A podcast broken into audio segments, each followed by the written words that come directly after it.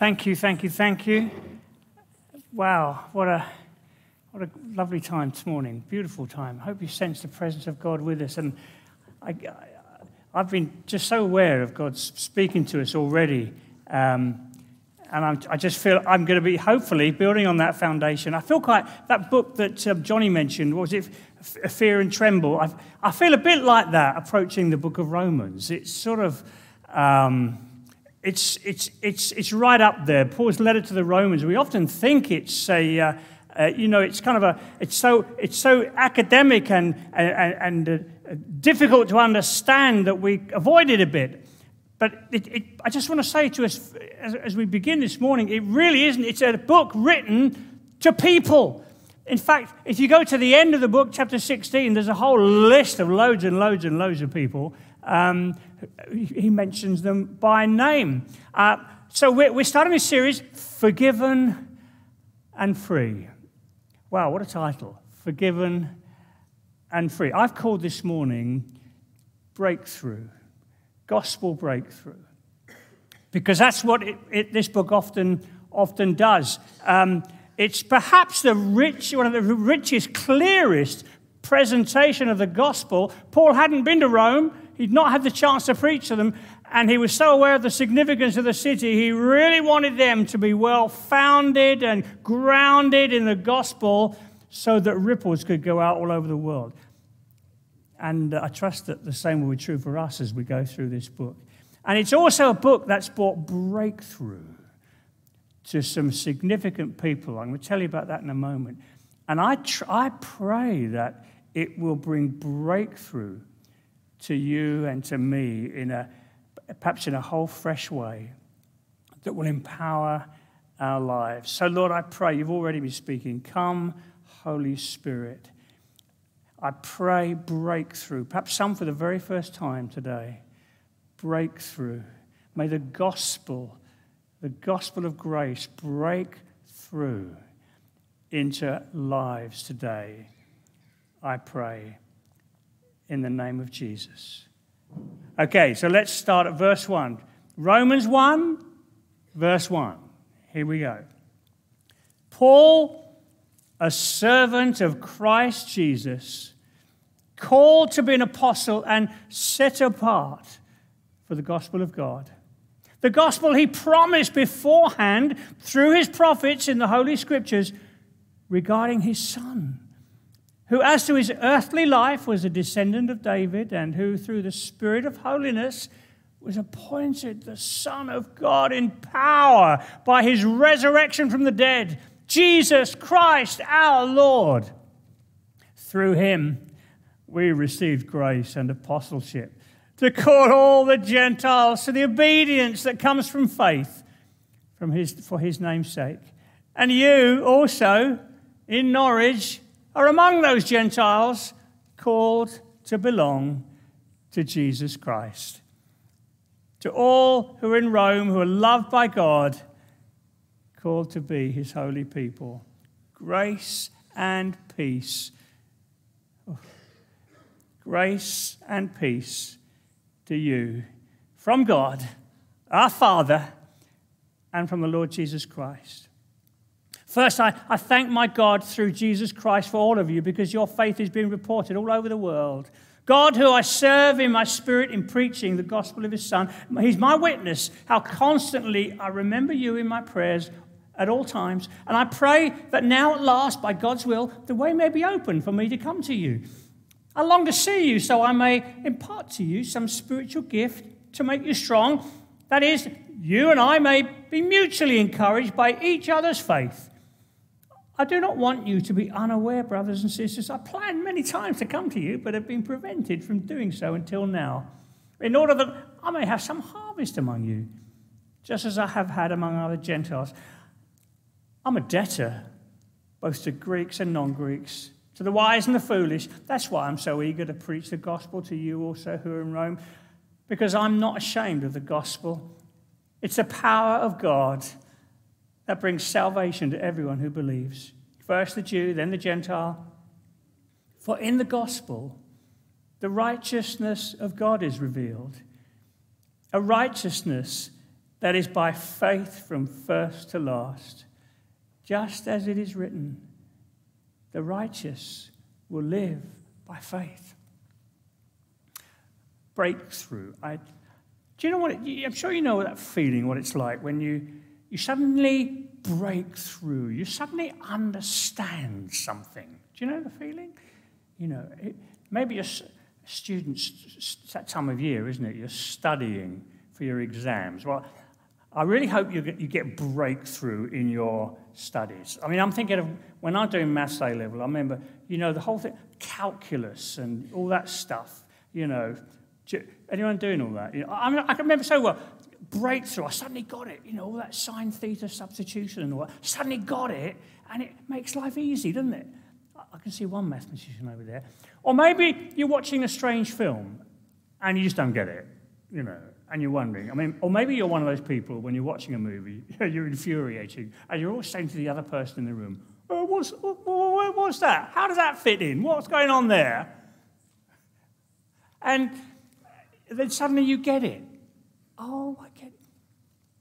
Now, the book of Romans has done that for a lot of people trying to get, trying to understand this Christianity, trying to understand what it means to be a Christian, okay? It's an important letter. It's brought life change to many people. And I'll just give you a few. Augustine, I'm sure you've all heard one of the early church fathers, Augustine, you know his quote You have made us for ourselves, for, for yourself. You've made us for yourself, and we have no rest till we find our peace in you, or something like that. You know, that Augustine, he was a wild guy, and uh, he was Italian. Um, anyway, he was living quite wildly, and uh, he was his tr- conscience troubling him, and he was in Milan, and he was in a garden, and suddenly heard these children singing a nursery rhyme, nursery rhyme, pick up and read, pick up and read, and, and he just felt convicted to pick up a Bible, and he opened it to Romans, I think it was chapter 13, um, something like of, um, not in riotous living, but put ye on the Lord Jesus Christ. And it was a life changing moment for Augustine, had a huge impact on the Christian church. The one you'll know perhaps better is Martin Luther. Martin Luther, that devoted, earnest monk a time when the Roman church was the only church and it, it, put the fear of God into everyone. Purgatory was the big thing, you know, purgatory and, and penance. You've got to do penance. And so there's this great fear that was generated in people's hearts. And uh, that, that's what the church did, and that's what, the, what, what Christianity did. It just put a, a heaviness on everyone. Purgatory, penance to kind of pay your way and try and get clean. And he was strange. I mean, this, is, this led to the Reformation. Okay, this is the 16th century. It, he stood virtually alone against the whole empire and the emperor. Bless him. You know, here I stand, I can do no other.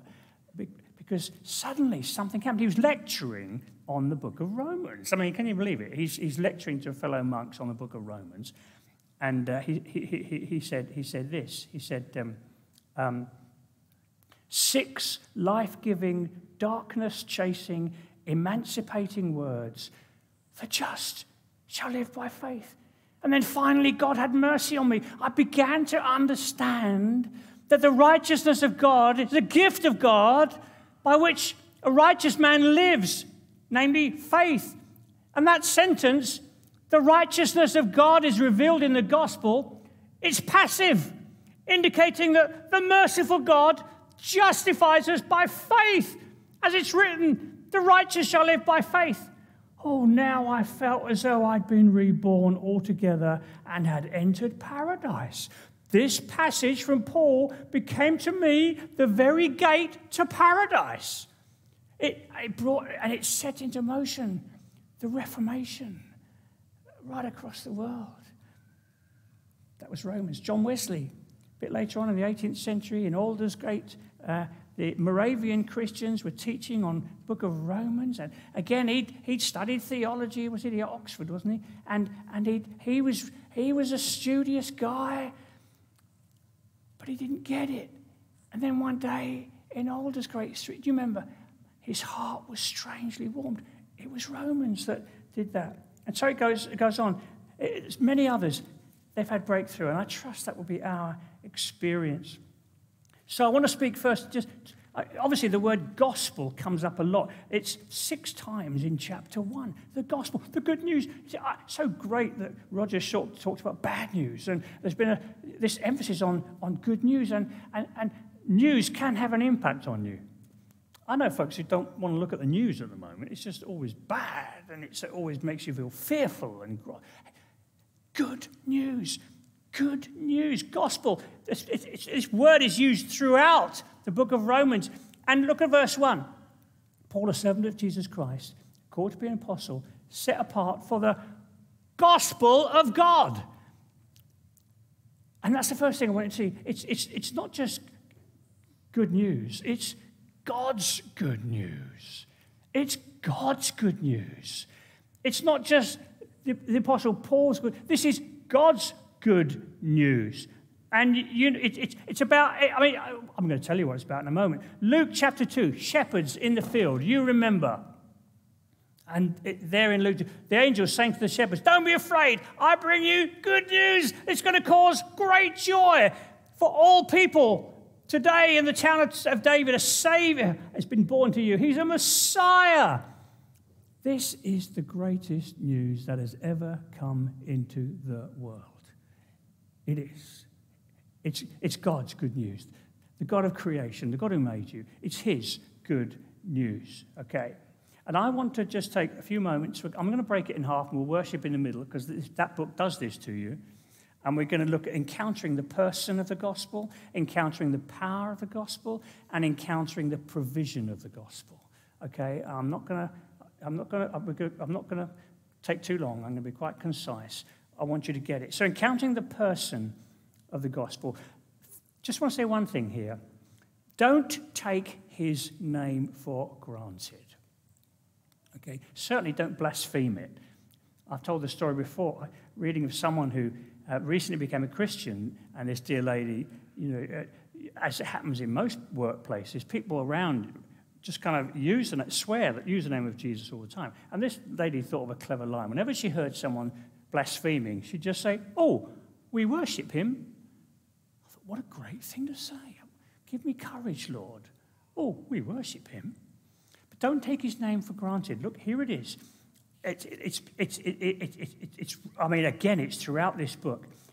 Christ Jesus our Lord. He's piling up the words. Don't, don't just skip over those, these words. Christ Jesus our Lord. Let me just take a moment here. Christ. That means anoint, promised anointed one. In the Old Testament, some, some translations use the word Messiah anointed, promised one. That's what it means. And uh, uh, in 1 Peter, what Paul said about in the Old Testament, people looked intently to see when this, they, they knew it was coming. They knew God was up to something. They were looking, they were waiting. They knew God was doing something, He was up to something.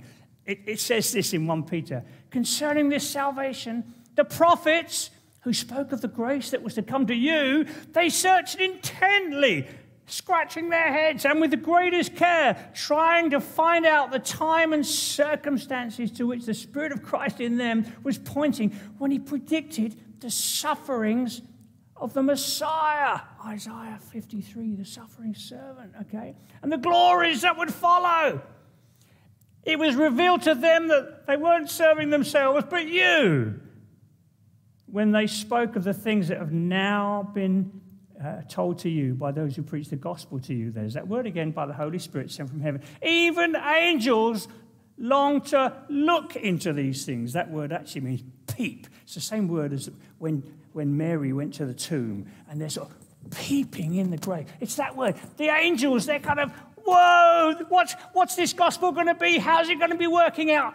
And we have the privilege of seeing how it all comes together and works out in the Lord Jesus coming for us. Good news. so that's, that's Christ. Jesus, that's his earthly name. Jesus of Nazareth. Do you remember? was it, was it Philip going to find Nathaniel? And he said, Come and see someone. We found him, the Messiah.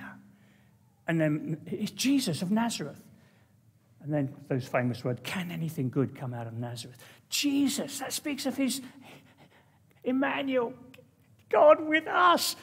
This is, this is the gospel, God coming down walking among people and, and, and, and reaching out and, and, and, and touching their lives and bringing peace and healing and stilling storms.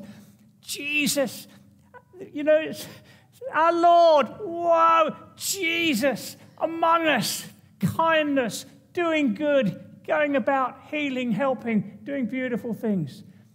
Jesus, Christ Jesus, Lord, Lord. Lord, Lord, Majesty. Wow. Lord of the universe. In Rome, people would be saying, Caesar is Lord. Caesar is the top dog. He's the godlike one. And Paul's saying, Oh, no, no, no. Jesus Christ, our Lord. He's Lord. He's, he's sovereign. He's, he's awesome. He's, we're going to worship in a moment. Musicians, come up here. We've got to worship. This is Jesus. He is majestic. I told you before that word, that song, Majesty, that was written by Jack Hayford. He'd, American, he'd come to England uh, for the, during the coronation of Queen Elizabeth. And he was so amazed at the, the whole, ma- the majesty, the, the whoa, the, the, the, what was going on. He said, I've got to write a song. I've got to write a song.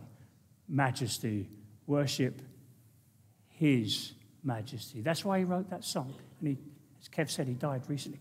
I've got goosebumps. But hey, Jesus Christ, our Lord. He's not just Lord, whoa, our Lord. Do you get it? Don't, don't ignore the name. Jesus Christ, our Lord. This is absolutely awesome, absolutely amazing. And, and, and you think, you know, how is this gospel ever going to work? How, I'm going to work, after we've sung, I'm going to take you there. But let me just read Philippians 2. Being in the very nature of God, he didn't consider equality with God something to be grasped, but he made himself, this is the Lord Jesus, made himself nothing he humbled himself by coming obedient to death, even death on the cross. Therefore, God exalted him to the highest place and gave him a name that is above every name, that at the name of Jesus every knee should bow in heaven and earth and under earth and acknowledge that Jesus Christ is Lord to the glory of God. Don't, don't belittle, don't just skip over Jesus Christ our Lord. When you use those words, let the meaning come through. Let, we're going to sing a song now. We're going to worship the name of the Lord. I, don't, I think it's that one, Holy. Is, I don't know, Kev. I've got, you've got to stand. I'm sorry, if you can, you've got to. We're going to worship. We're going to, we're going to praise the name of King, the King of Kings, the Lord of Lords. Kev, help us. Don't go away. Stay there now, musicians we, we could just go on with this, I know, but I, I want to tell you, I want to, I want to just show you, I want to show you two things that can help you enjoy the fullness of fellowship with God. I've got two profound things to share with you, and we'll come back to worship. We're going to come around the, the, the table. So take your seats for a moment. Musicians, do you mind? Stay there because I'm not going to be long the person of the gospel. I, I, Goosebumps, I could continue. What a wonderful song. What a wonderful song. What a wonderful song.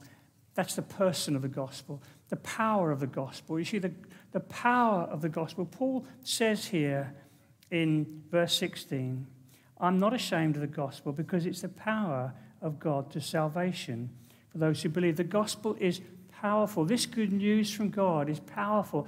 It can set you free from anything. It can set you free. It can set you free from Christ less eternity. It can set you free from the curse of sin and death. It can set you free from all the, the things that would hold you captive. The power of the gospel. It can set you free. Jesus' words had power, didn't they? He spoke the word, the storm was stilled, people were healed. And he still speaks words today to set you free. But we need the provision of the gospel. And this is my last point. This is profound. And I, I, I want to, Holy Spirit, please speak to us. Verse 17. Because this is how the power of the gospel works. Because in the gospel, the righteousness of God is revealed. In the gospel, the righteousness of God is revealed. Now, Martin Luther, he thought that meant that that's Jesus coming. The Ten Commandments were kind of a shadow of God's character and holiness, but when Jesus came, he was the righteousness of God, and that makes it even more difficult. Whoa! Because he said, didn't he? The, command, the law says, don't murder, but I say to you, if you say, you fool, you can't enter the kingdom of heaven. Your righteousness has got to exceed the righteousness of the Pharisees if you want to enter the kingdom. Do you remember the Sermon on the Mount? Yeah, he, he took all the. Uh, that, uh, the law says don't commit adultery, but I say to you, even if you look and lust. So, Martin Luther, this poor monk, he's the righteousness of God has been revealed from heaven. Oh, that makes it worse. Jesus is so holy. I don't stand a chance. And so he worked his socks off. He, he beat his body up literally as a very zealous monk. And he said, he actually, at one point, he said, I hated that phrase, the righteousness of God is revealed. I hated it. The expressions is his words. The expression, the righteousness of God, made me feel utterly hopeless and helpless. I didn't know what to do with myself. The righteousness of God blocked the way of salvation for me. So, what does it mean? Until he, had, until he came to breakthrough. So, what does it mean that the righteousness of God has been revealed? Okay.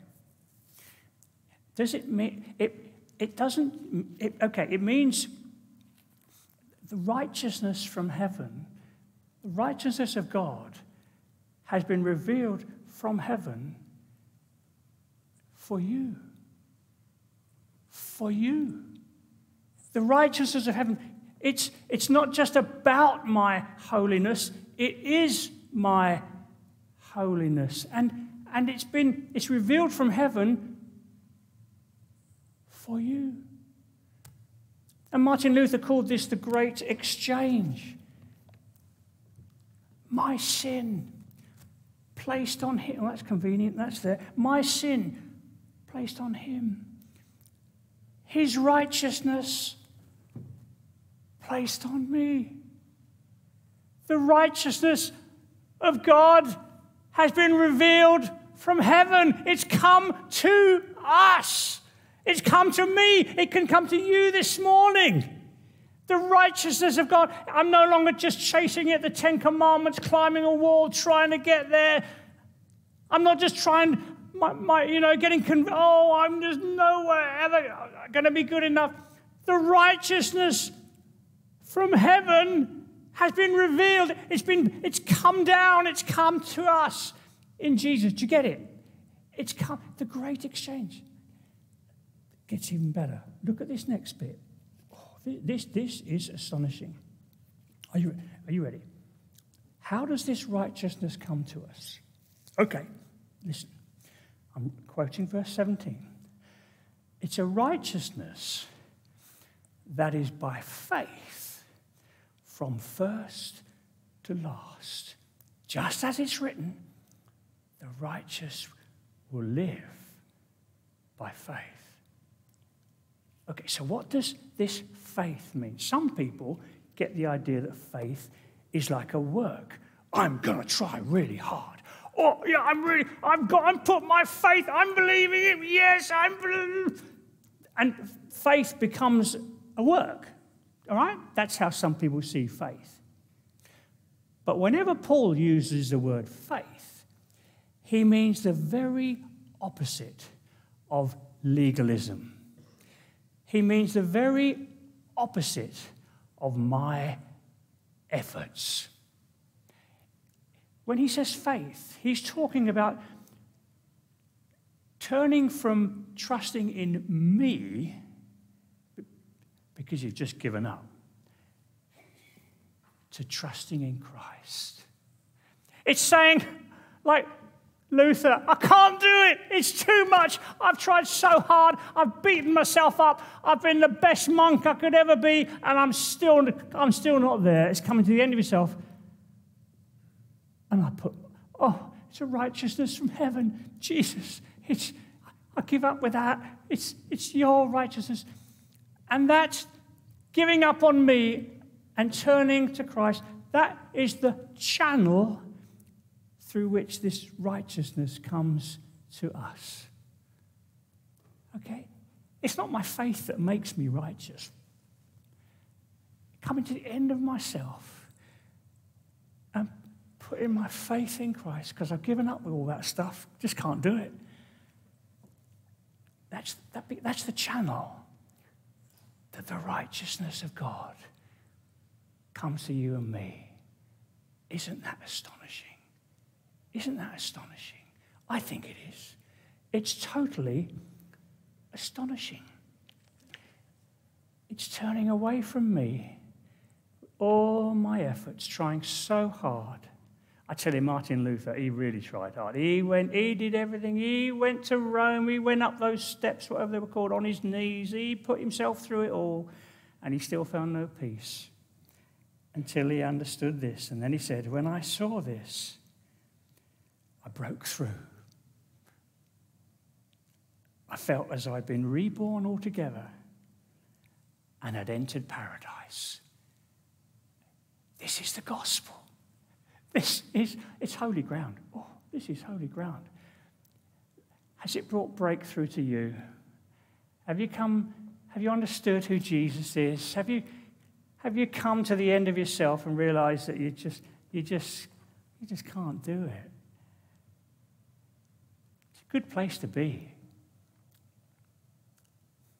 It's not my efforts, it's, it's giving up on me and saying, Jesus, Oh, I'm trusting in you. And that channel is the righteousness. The, the, the, the channel through which the righteousness of God comes to me. And we're going to come around the table this morning. And we're going to take the bread and the wine, well, the little pots and the bread, and, and we're going to, this is an opportunity for you. You may have been a Christian a long time, I don't know. Maybe you just, Maybe you've got used to the gospel and it's, it's not particularly good news. I hope I've opened your eyes a little this morning. In the gospel, the righteousness of God is revealed, and it's from faith to faith, all the way through, from beginning to end. It's faith. It's faith. Have you broken through? Have you broken through? Have you seen the wonder of Jesus coming for you, dying for you? Christ in me, the hope of glory. That's what this gospel is all about. And we're going to sing a song as we break bread. It's a very old song, well, fairly old. And it's by Matt Redman, and it's called Mercy. And I'm just going to read some of the words to you. I will kneel in the dust at the foot of the cross, where mercy paid for me. Where the wrath I deserved, it's gone. It's past. Your blood has hidden me. Mercy, endless as a sea. Dear, dear people, if you've never put your trust in the Lord Jesus, if you've never understood the gospel, this morning you can, you can, you can do it. You can, you can just take the bread and the wine. Jesus, you died for me. Because here's the thing the, the gospel is not just about you being forgiven. Please hear me. It's not. The Christian gospel is not just about you being forgiven. That's just the first step.